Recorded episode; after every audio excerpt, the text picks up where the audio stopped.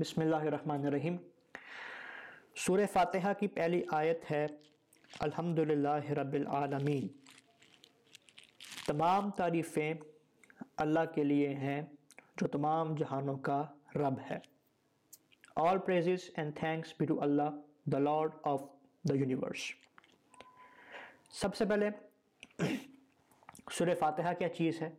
سورہ فاتحہ ایک دعا ہے، اور اللہ تعالیٰ نے اس سورہ فاتحہ کے ذریعے ہمیں دعا سکھائی ہے کہ دعا کیسے مانگی جاتی ہے۔ اگر میں مثال دوں کہ جب آپ کو اس دنیا میں کسی سے کام پڑتا ہے، آپ نے کسی سے پیسے لینے ہیں یا آپ کو کسی کی ہیلپ چاہیے، تو آپ سب سے پہلے اس بندے کے بہت سارے کام کرتے ہیں، اس کی آپ خدمت کرتے ہیں، اس کی خاطر توضع کرتے ہیں تاکہ آپ کا اچھا امپریشن اس پر جائے اور بندہ وہ آپ کا کام مکمل کر سکے۔ اسی طرح اللہ تعالیٰ اس صحابہ کہہ رہا ہے کہ دعا جب تم مجھ سے مانگو تو فوری طور پر اپنے مطلب کی بات مجھ سے نہ مانگو، بلکہ سب سے پہلے اللہ تعالیٰ کی تعریف بیان کی جائے، اس کے بعد اللہ تعالیٰ کی تعریف بیان کرنے کے بعد اپنے مطلب کی بات جو تم نے مانگنا ہے اللہ تعالیٰ سے وہ تم مانگو۔ سورہ فاتحہ کے دو حصے ہیں، پہلا حصہ اللہ تعالیٰ کی تعریف ہے اور دوسرا حصہ انسان اللہ تعالیٰ سے دعا مانگ رہا ہے، اور اس دعا کے بدلے میں اللہ تعالیٰ نے اس کو پورا قرآن مجید سامنے رکھ کر دے دیا ہے کہ جو جس چیز کی تم دعا مجھ سے مانگ رہے ہو وہ تم اس کا جواب تمہارے سامنے قرآن مجید ہے۔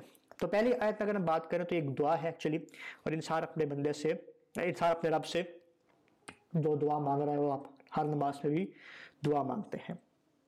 سب سے پہلے اگر اس میں جو آیت میں لفظ یوز ہوا ہے وہ ہے الحمدللہ۔ الحمد الحمد کیا چیز ہے؟ یہ اسم ہے اور اس میں معرفہ ہے۔ حمد کہتے ہیں شکر کرنے کو، اردو میں آپ پڑھتے ہیں، میٹرک میں آپ نے پڑھا، ایف ایس اے میں آپ نے پڑھا، حمد حمد کہتے ہیں اللہ تعالیٰ کی تعریف کو۔ یہاں پہ الحمد ہے یعنی الف لام حمد سے پہلے آ رہا ہے تو یہ اسم معرفہ ہو گیا، اور یہ ایک خاص اسم ہے یعنی ایک خاص تعریف آپ کر رہے ہیں ایک ایسی خاص ذات کی جو کہ اللہ تعالیٰ کی ذات ہے، تو ایسی تعریف کسی اور کی نہیں ہو سکتی۔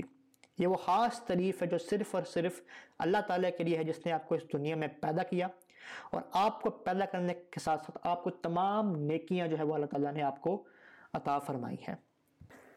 اب یہ جو الحمد ہے یہ وہ لفظ ہے جو اللہ تعالیٰ نے خود اپنے لیے پسند کیا کہ جب بندہ میری تعریف کرے تو وہ ان کلمات سے میری تعریف بیان کرے۔ حضرت علی رضی اللہ عنہ فرماتے ہیں کہ اللہ تعالیٰ نے اس کلمے کو اپنے لیے پسند فرمایا ہے۔ اسی طرح ترمذی، نسائی اور ابن ماجہ میں ایک حدیث ہے کہ حضرت جابر بن عبداللہ سے روایت ہے کہ رسول اللہ صلی اللہ علیہ وآلہ وسلم نے فرمایا کہ سب سے افضل ذکر جو ہے وہ تو ہے لا الہ الا اللہ، اور جو سب سے افضل دعا ہے وہ الحمدللہ ہے۔ اسی طرح ابن ماجہ میں ہے کہ ابن عمر سے روایت ہے کہ رسول اللہ صلی اللہ علیہ وسلم نے فرمایا کہ ایک شخص نے ایک مرتبہ کہا یا ربی لک الحمد کما ینبغی لجلال وجہک و عظیم سلطانک، تو فرشتے گھبرا گئے کہ یہ کیا اس نے بولا اور اس میں اس کا کتنا اجر لکھیں، تو فرشتوں نے اللہ تعالیٰ سے سوال کیا کہ اس شخص نے یہ کلمات بولے ہیں تو ہم اس کو کیا لکھیں، اس کا کتنا اجر لکھیں؟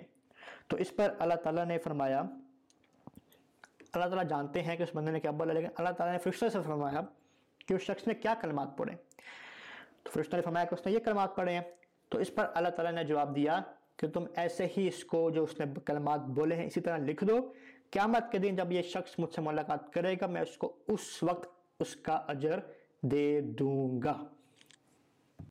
تو یہ تھا الحمد کس کی کیا فضیلت ہے۔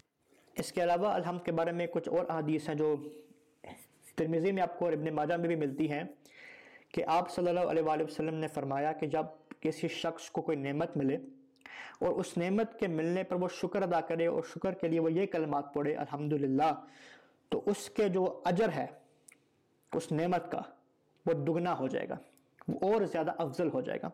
تو شکریہ شکر الحمدللہ یا الحمدللہ صرف اور ہم شکر کے زمانے میں بھی اس کو ہم پڑھتے ہیں۔ اس کے بعد اس آیت میں لفظ استعمال ہوئے رب کا۔ رب آبویسلی صرف اللہ تعالیٰ کے لیے یوز ہوتا ہے کہ ایسی ذات جس نے ہمیں بنایا، اس دنیا میں ہمیں بھیجا اور اس دنیا کو بنایا، تو وہ رب ہے۔ اور آخری جو اس آیت کے اندر لفظ یوز ہوا وہ ہے عالمین۔ عالم واحد ہے اور عالمین عربی میں جمع کی صیغے میں آتا ہے عالمین۔ اب عالمین کیا ہے، اس میں مختلف علماء کی مختلف رائے ہے۔ ابن عباس جو بہت بڑے اسکالر گزرے ہیں اور آپ صلی اللہ علیہ وسلم کے چچا زاد بھائی بھائی ہیں، وہ لکھتے ہیں کہ اس عالمین یا اس عالم سے مراد تمام مخلوق جو اس دنیا میں موجود ہے، چاہے وہ زمین کے اوپر ہے، پانی کے اندر ہے، یا زیر زمین ہے، یا آسمانوں میں پرندوں کی صورت میں موجود ہے، وہ تمام مخلوق ہے۔ وہ تمام مخلوق کیا ہے، ہر مخلوق ایک اپنا ایک عالم ہے، اپنا ایک جہان ہے۔ ایک مطلب یہ لیا جا سکتا ہے، اور ایک مطلب یہ بھی لیا جا سکتا ہے عالمین سے کہ یہ دنیا میں جس دنیا میں ہم رہ رہے ہیں یہ بھی ایک عالم ہے، اور اس دنیا کے بعد ہمیں ایک زندگی ملنی ہے وہ بھی ایک عالم ہے۔ تو اللہ تعالیٰ تمام جہانوں کا مالک ہے۔ اور ایک اور مطلب یہ لیا جا سکتا ہے اس عالمین کا کہ انسان سب سے پہلے عالم ارواح میں تھا، ایک روح کی فارم میں، وہ ایک عالم۔ پھر انسان نو مہینے اپنی ماں کی پیٹ کے اندر گزارتا ہے، ایک وہ ایک عالم اور ایک وہ ایک جہاں ہے۔ پھر انسان اس دنیا میں آتا ہے اور اس دنیا میں جو اعمال کرتا ہے جس کی بیس پر اس کے اگلے دو عالم ڈیسائیڈ ہوتے ہیں، یہ دنیا بھی ایک عالم ہے۔ پھر انسان قبر کی زندگی گزارے گا، وہ قبر کی زندگی کو عالم برزخ کہتے ہیں، وہ بھی ایک عالم ہے۔ اور پھر قبر کی زندگی کے بعد اس کو ایک قیامت کے دن اس کو ایک نئی زندگی ملے گی جو جنت اور دوزخ کی صورت میں ملے گی، وہ بھی ایک عالم ہے۔ تو گویا یہ پانچ عالم ہیں جن کا مالک اور صرف اور صرف اللہ تعالیٰ کی ذات ہے۔ So this was all about the first آیت آف سورہ فاتحہ کہ تمام تعریفیں اللہ کے لیے ہیں جو تمام جہانوں کا رب ہے۔